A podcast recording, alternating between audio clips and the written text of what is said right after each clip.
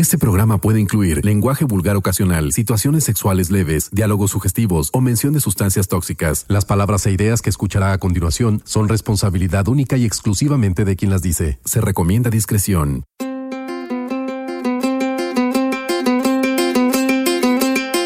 La tradición hecha verso en el tañir de cada son. Jarocho, son y tradición.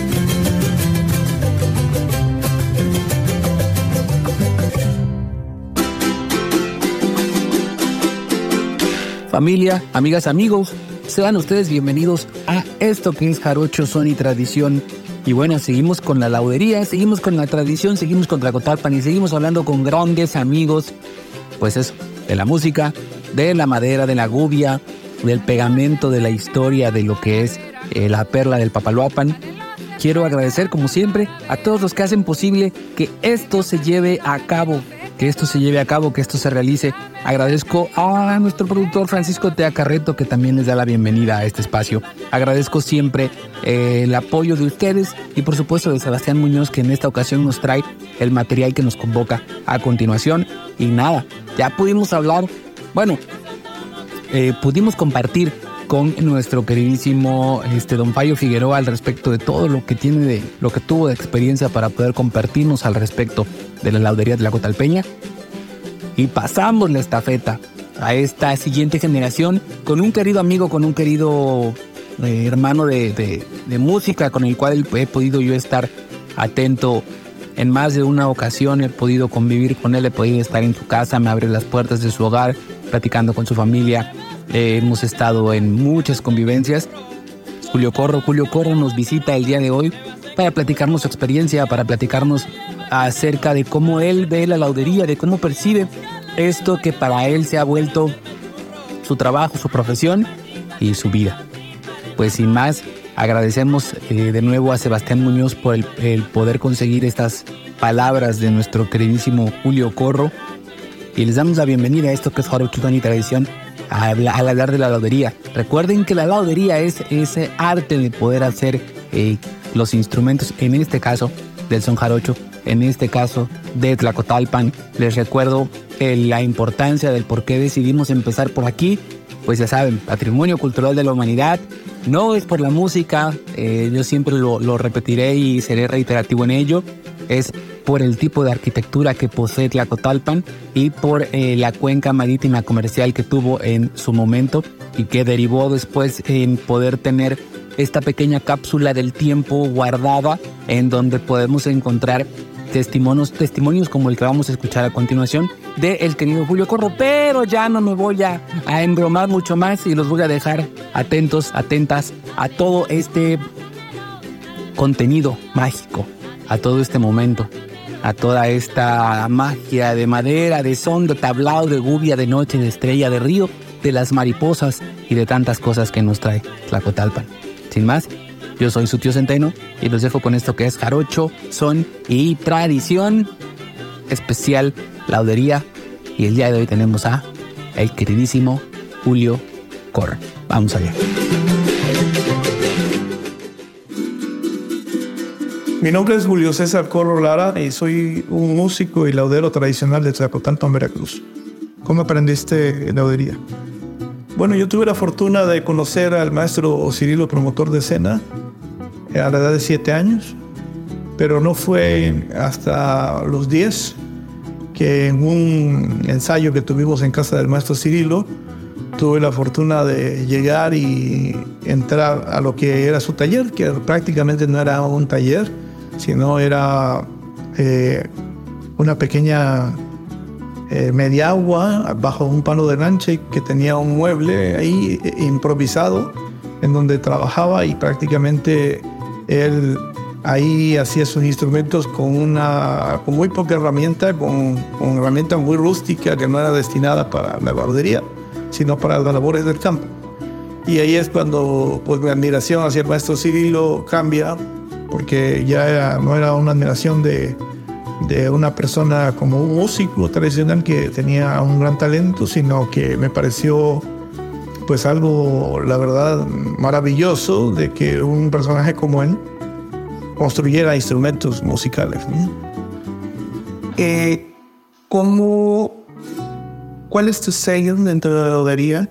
¿Qué dirías? Esto, yo quiero contribuir a mi laudería con esto. ¿Cuáles tus, tus principios como lauder?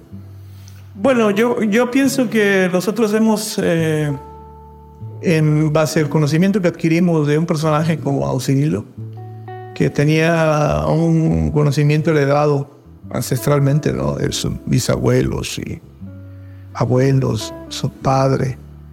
Era el manejo de estas técnicas que actualmente están en el desuso.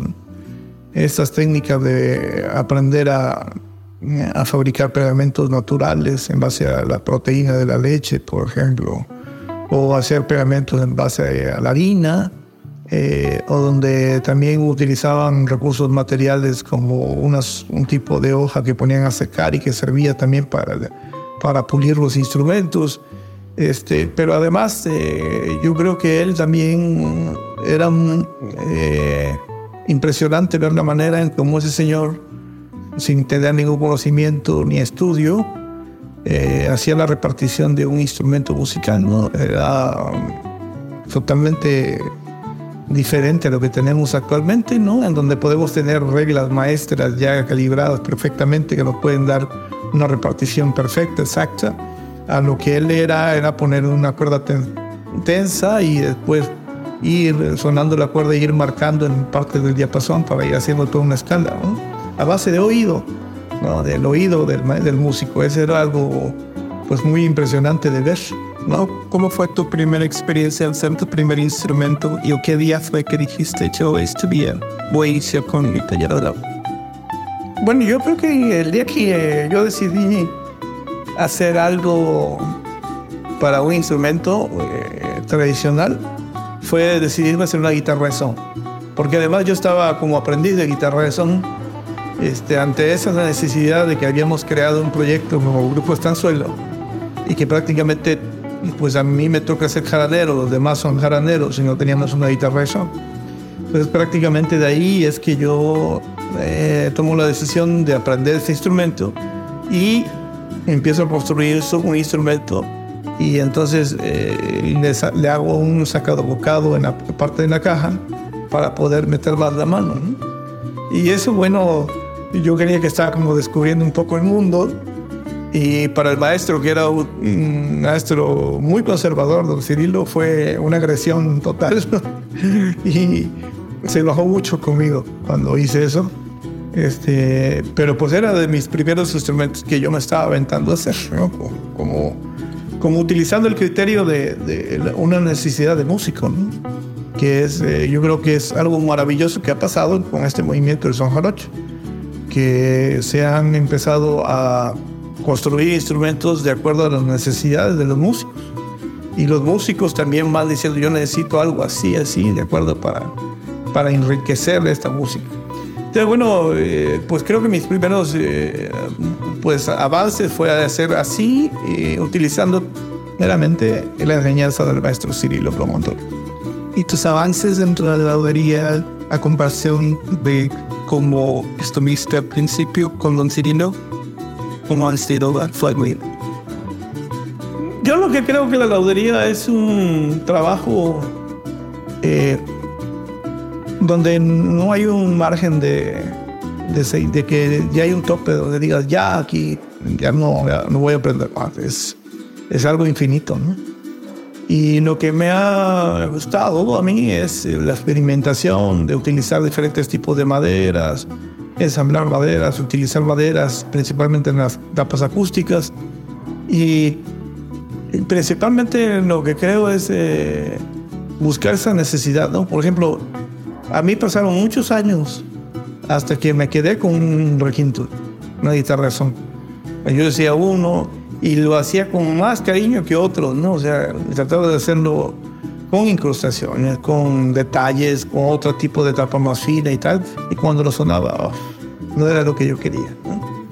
Y así pasaron muchos años hasta que terminé finalmente un que era la tapa de una puerta antigua, de una casa, que es lo que le puse de tapa. Y cuando lo soné dije, no, este es... Eh, pero por era la necesidad también, yo creo que un instrumento es como, ahora sí que una parte de nosotros, ¿no? que somos músicos, que, que se tiene que complementar. Porque yo sentía que los instrumentos que hacía o eran muy agudos o eran muy bajitos y como que le faltaban graves y mi voz es grave. Entonces cuando yo tocaba, pues necesitaba una guitarra que se sintiera como acoplada a mi voz, ¿no? Y así es que como que voy haciendo mis experimentos para estos instrumentos.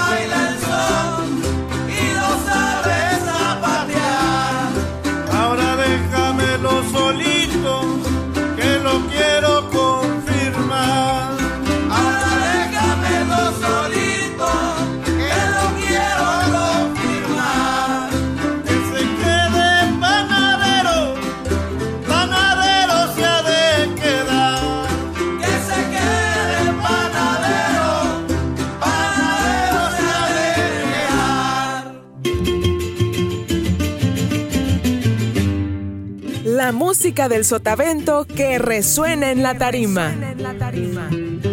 Jarocho, son y tradición.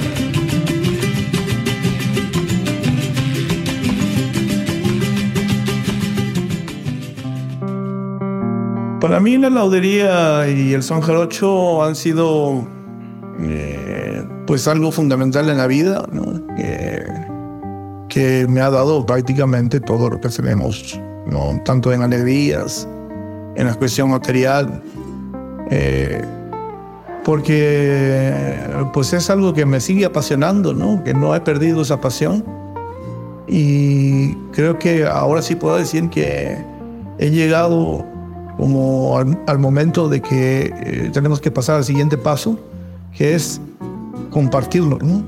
Eh, ahí es cuando yo decido que todo lo que hemos ido aprendiendo tenemos que irlo compartiendo a otra generación. Y porque aún a mis 46 años, pues yo pienso que pues ya nosotros pasamos a ser como de la otra generación, ¿no? Ya había los maestros como Don Cirilo, como en Tlacotalpan, como Varo, ¿no? Como Fallo, como toda esta gente que son ya de la vieja guardia. Pero ahora nosotros somos los otros que vamos ahí y ya de ahí viene la siguiente generación, ¿no? Que tenemos que ir este, compartiéndole ese conocimiento. ¿Cómo es tu trabajo dentro de la laudería actualmente a la hora de enseñar? ¿Cómo lo haces? ¿En qué temporada lo haces? ¿En quién lo hace? ¿Qué se? Yo he decidido eh, ir eh, compartiendo el arte de la música y la laudería eh, eh, de diferentes formas. ¿no? He sido muy inquieto desde hace muchos años y he hecho proyectos culturales, por ejemplo, eh, en Lerdo, en Cavada, en Salta Barranca. eh, llevamos un proyecto que se llamaba Laudería Itinerante ¿no? y era llevarlo prácticamente el taller a esos lugares y trabajar con los niños de ese lugar y prácticamente era habilitar un, eh, un espacio para que la Casa de la Cultura tuviera un taller de son. Y entonces eh, la idea era maravillosa porque además no solamente hacías, sino también reparabas instrumentos que te encontrabas. Ahí, en el olvido de que la gente nuevamente decía, yo tengo una jarana ahí que era de mi bisabuelo, está colgada, tráetela, ¿no? y la arreglábamos y funcionaba y era darle vida nuevamente a eso que había estado abandonado ahí, que nada más servía para estar en una pared. Eh, Y entonces eh, también me di cuenta de que pues mucho de nuestro proyecto estaba enfocado hacia afuera y teníamos que enfocarlo hacia adentro ahora, ¿no? hacia la trinchera donde estamos. Y es por eso que hace ya casi nueve años empezamos con el Centro Cultural de Barrio El Retiro de la nada. O sea, desde comprar un terreno, habilitar un espacio y con la idea siempre de que este lugar iba a ser un taller, iba a ser un, un espacio que también brindara hospedajes a los músicos y que también tuviéramos un salón de clases y después ambiciosamente tuviéramos una esplanada, gracias a Dios lo hemos podido pues, lograr, ¿no? porque ahí está el espacio ahora, eh, después de nueve años y es ahí a donde ahorita actualmente eh, pues tuvimos la fortuna de ser beneficiarios en el PENDA 2023 con, en la categoría de creadores con trayectoria en un proyecto que se llama Las Maderas que Cantan y que está enfocado a enseñar la laudería a las niñas y a los niños del barrio para buscar tener un mejor entorno social, ¿no? que la, la música y la laudería sea pues eso que amalgame ¿no? un mejor entorno social, principalmente pues en uno de estos barrios como el Retiro, es donde la oferta cultural no llega. ¿no? Eso es algo que a nosotros nos, nos interesa mucho. Y vemos los resultados maravillosos. Sin embargo, también tenemos que financiar el proyecto y para eso durante dos veces al año hacemos una convocatoria donde las personas interesadas en la cultura popular y que también hay gente que normalmente se ha enfocado mucho en personas de la tercera edad, personas que, que tienen la posibilidad de poder venir a Tlacotalpan, vivir una experiencia diferente de estar en Tlacotalpan durante cinco días, tener hospedaje, tener alimentación y tener toda la herramienta y maquinaria para poder construir su instrumento durante cinco días. Y eso pues también ha sido muy novedoso, que nos permite financiar, seguir financiando el proyecto, ¿no? Porque pues es un taller que cuesta eh, 9 mil pesos o 8 mil 500, dependiendo si el tipo de instrumento que vas a hacer. Y, y, pues tenemos normalmente a veces 10 alumnos que vienen y se están durante 5 días en Tlacotalpan y que toman también clases de son jarocho y que pueden ir al fandango de Doña Elena y que pueden ir a, también a las posadas de la Candelaria y pueden ir también a hacer una parranda este, para que vean cómo son las tradiciones de este pueblo. ¿no? Yo creo mucho en que este lugar tiene una vocación turística, cultural importante y que nosotros pues de ahí hemos enfocado este, el, nuestra manera de, de vivir para poder seguir financiando este tipo de proyectos culturales.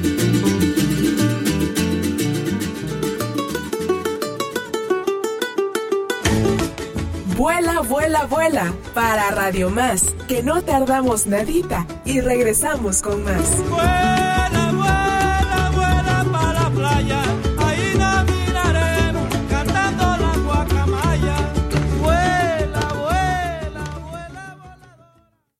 Este programa puede incluir lenguaje vulgar ocasional, situaciones sexuales leves, diálogos sugestivos o mención de sustancias tóxicas. Las palabras e ideas que escuchará a continuación son responsabilidad única y exclusivamente de quien las dice. Se recomienda discreción. Vuela, vuela, vuela con el corazón. Sigue escuchando la radio. Jarocho son y tradición. Vuela, vuela, vuela, voladora. No la sé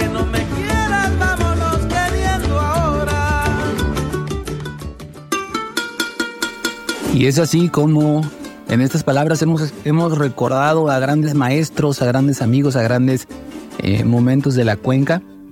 Y aquí seguimos en esta segunda parte donde vamos a comentar con Julio pues más historias, más anécdotas, lo que se viene para el futuro de la laudería, del son jarocho, de, de su centro cultural El Retiro. Y les recordamos que pueden eh, buscar la información de Grupo Estanzuela a través de todas sus redes sociales y del Centro Cultural El Retiro. La verdad yo he tenido la oportunidad y la posibilidad de estar un par de ocasiones en el lugar y créanme que es una experiencia de la cual no se van a arrepentir.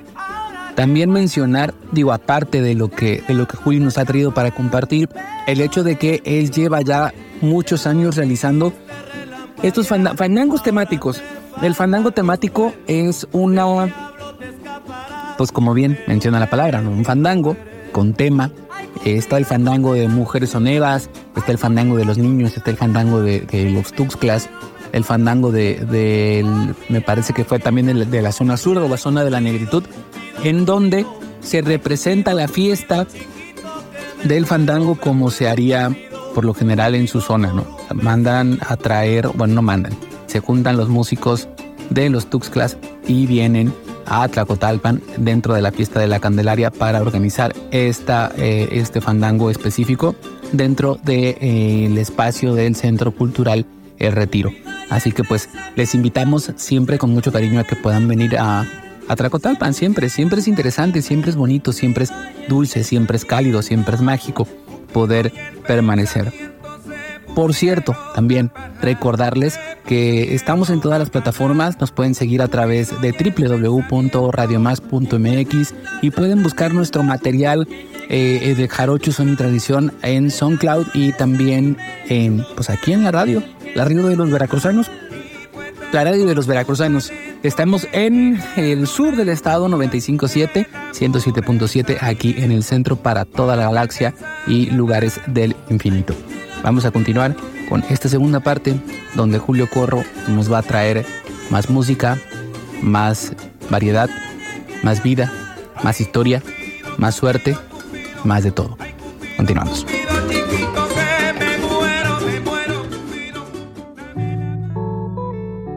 Para mí, haber nacido en Tlacotalpan es una bendición.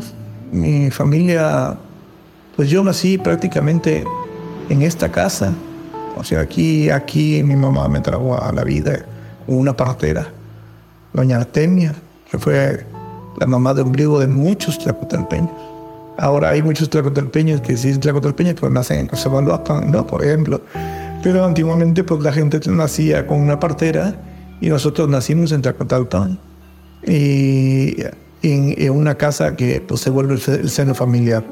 Eh, yo conozco la música pues a los siete años con un gran maestro que tengo la fortuna como don Cirilo, como don Baru y desde que yo llegué a Casa de la Cultura hicimos un clip.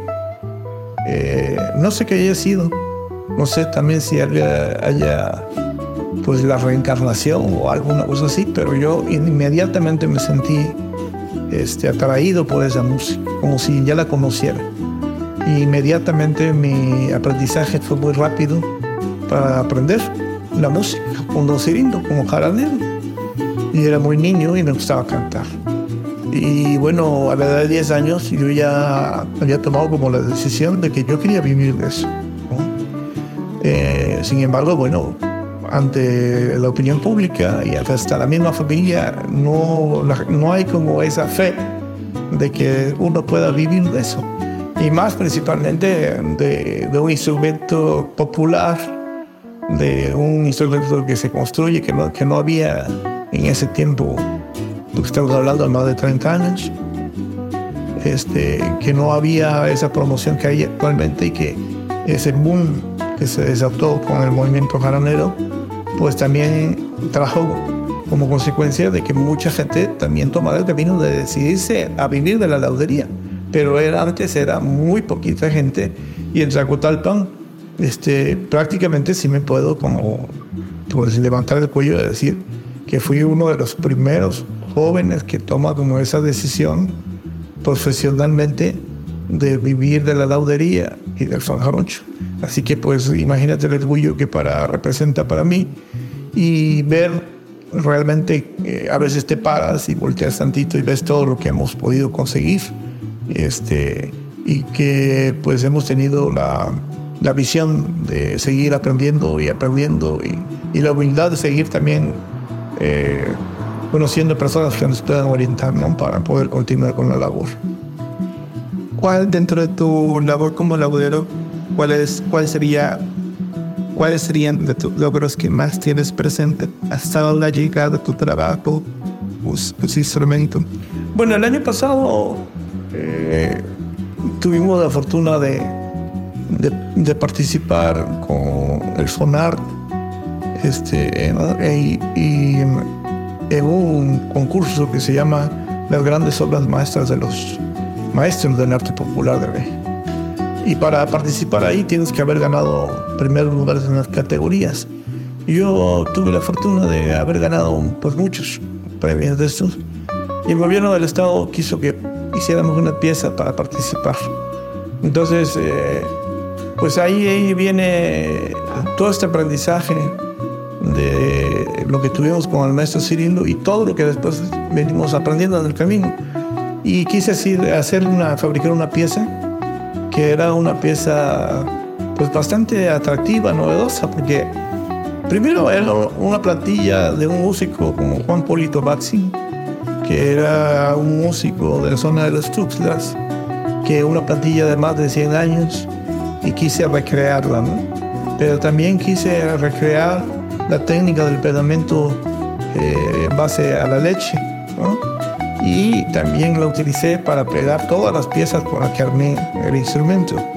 Y de ahí eh, quise ponerme como todo lo que he aprendido en el ensamblado de piezas, uniones y tal. Y finalmente el resultado fue que la pieza fuera una de las ganadoras de las grandes obras maestras del arte popular. Y lo más emotivo pues fue que, que nos dieran este reconocimiento en el Palacio de Bellas Artes y que la pieza estuviera expuesta en el Palacio de Bellas Artes. ¿no?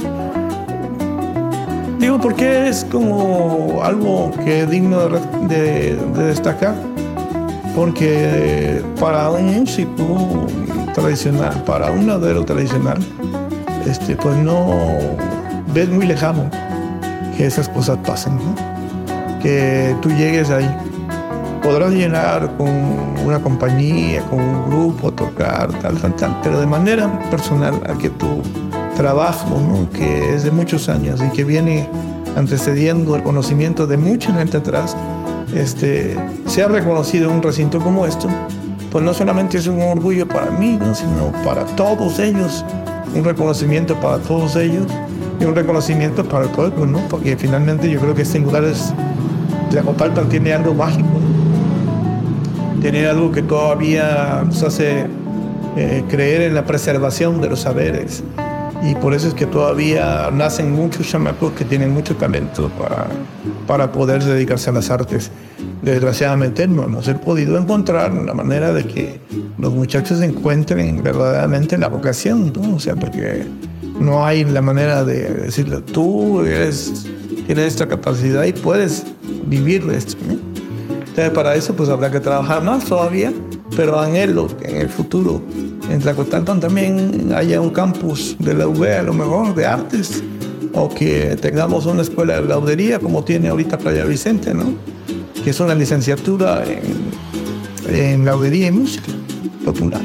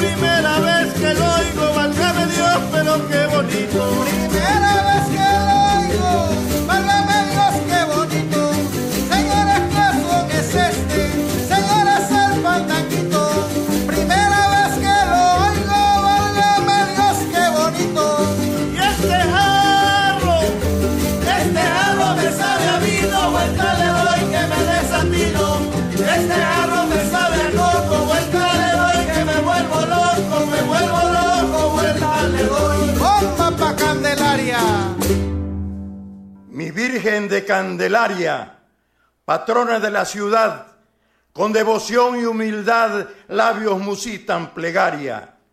Eres como luminaria a todo el que te circunda, con tu mirada profunda, candelaria milagrosa, tu luz es esplendorosa, haces la tierra fecunda.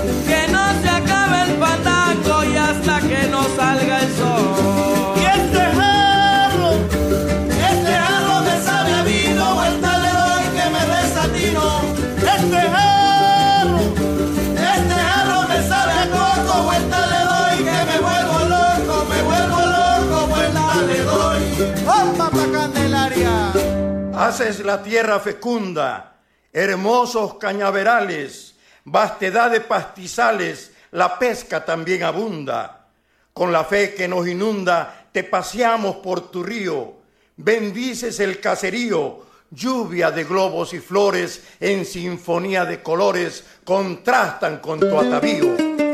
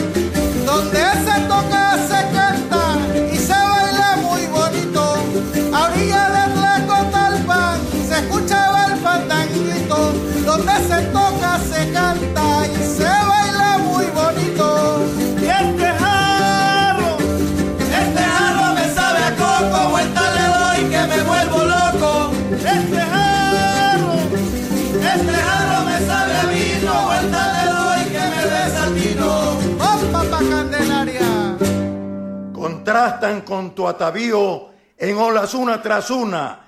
El agua verde aceituna son las caricias del río. Los feligreses con brío prosiguen con devoción. El sentimiento expresión de fe con escapulario. Tu nombre lleva el santuario, te entregan el corazón.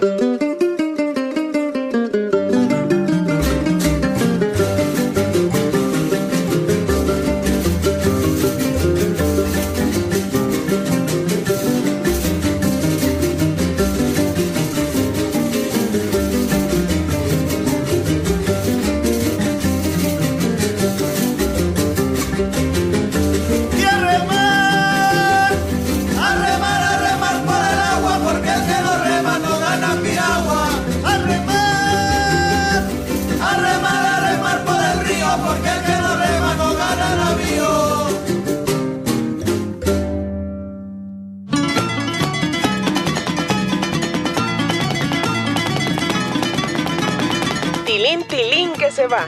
Tilín, tilín que se llega. Jarocho. Son y tradición. Ay, tilín, tilín, tilín. Ay, tolón, tolón. Qué bonitas, qué bonitas las hijas de Don Simón. ¿Cómo ves la evolución del son jarocho? ¿Y qué opinas con, al respecto de ella? ¿Hacia dónde crees que va? Bueno, yo, yo creo que el movimiento es muy extenso, hablar de todo lo que ha pasado. Eh, yo creo que tuvimos una época muy dorada del renacimiento de esta música. Este, creo que ahora ya no podemos decir ¿no? pues de que estamos rescatando, porque ya se rescató, ya se hizo esa labor. Ya el son jarocho tiene un lugar de pues, bastante reconocimiento a nivel nacional e internacional pues dado que también hay grupos que han hecho un gran trabajo y han estado ya en la élite de la música eh, internacional. Sin embargo, yo lo que creo es que este, ha ido creciendo tanto, tanto desmedidamente, ¿no? Y yo lo que pienso es que hemos olvidado cosas muy importantes. Yo eh, particularmente creo que el regionalismo de los lugares, ¿no? las formas de cada lugar, este, antes en Tlacotalpan no conocíamos una leona, ¿no? Ni tampoco en Chacalapa conocían un pandero octagonal de Tlacotalpan. Y nosotros entonces, cuando esto empieza a crecer de la música, pues prácticamente ahora podemos ver a cualquier grupo que pueda, desde Chacalapa que puedan tener un pandero, ya, hasta nosotros en Tlacotalpan que podemos usar una leona, ¿no? Y eso se debe a este movimiento que crece tanto, pero que a veces crece tanto y que las nuevas generaciones no conocen esos orígenes. Y de ahí es cuando después nos empezamos a doblar un poco con ese rollo de la innovación y de la fusión y todas esas cosas. Yo lo que creo es que tenemos que, ya, ya llegamos a un punto así muy favorable para la música popular de Veracruz. Ahora tenemos que trabajar nuevamente en poder ir formando otra vez las raíces. ¿no? Otra vez, ir formando a los chavos, decir, esto es la base, esto es lo que tenemos que trabajar, ta, ta, ta, ta, y ya de ahí vienen estas funciones y tal, para que la gente tenga muy bien claro qué son las cosas que se pueden lograr, ¿no? Y cómo, a quién puedes recurrir, ¿no? Yo lo veo ahora con la enseñanza de Mariano, ¿no? Por ejemplo, este, pues nos, nos formamos, nos vamos formando como músico tradicional. ¿Vale? ¿Puedes mencionar que es tu hijo, Mariano? Ajá, sí, sí. bueno, mi hijo Mariano, que es uno de los jóvenes que está aprendiendo a tocar el arpa, pues son de estos músicos que ya también se van formando en la tradición, que van entendiendo qué tan importante es el arpa en los fandangos, qué tan importante es el arpa ahora en los, en los escenarios, pero que ahora también él toma clases con la maestra Bárbara Cerón, que ha estudiado el arpa antigua del barroco. Entonces cuando, pues ahora Mariano cuando empezó a tocar tocaba con las yemas de los dedos y sigue tocando con las yemas de los dedos. Y, la gente decía que estaba mal. Y yo ya también tenía como mis reservas de pensar que a lo mejor sí que ese sonido muy clásico del arpa se saca con las uñas. Pero verdaderamente, pues sí, es una técnica tocarlo con las uñas y sacas un sonido más brillante.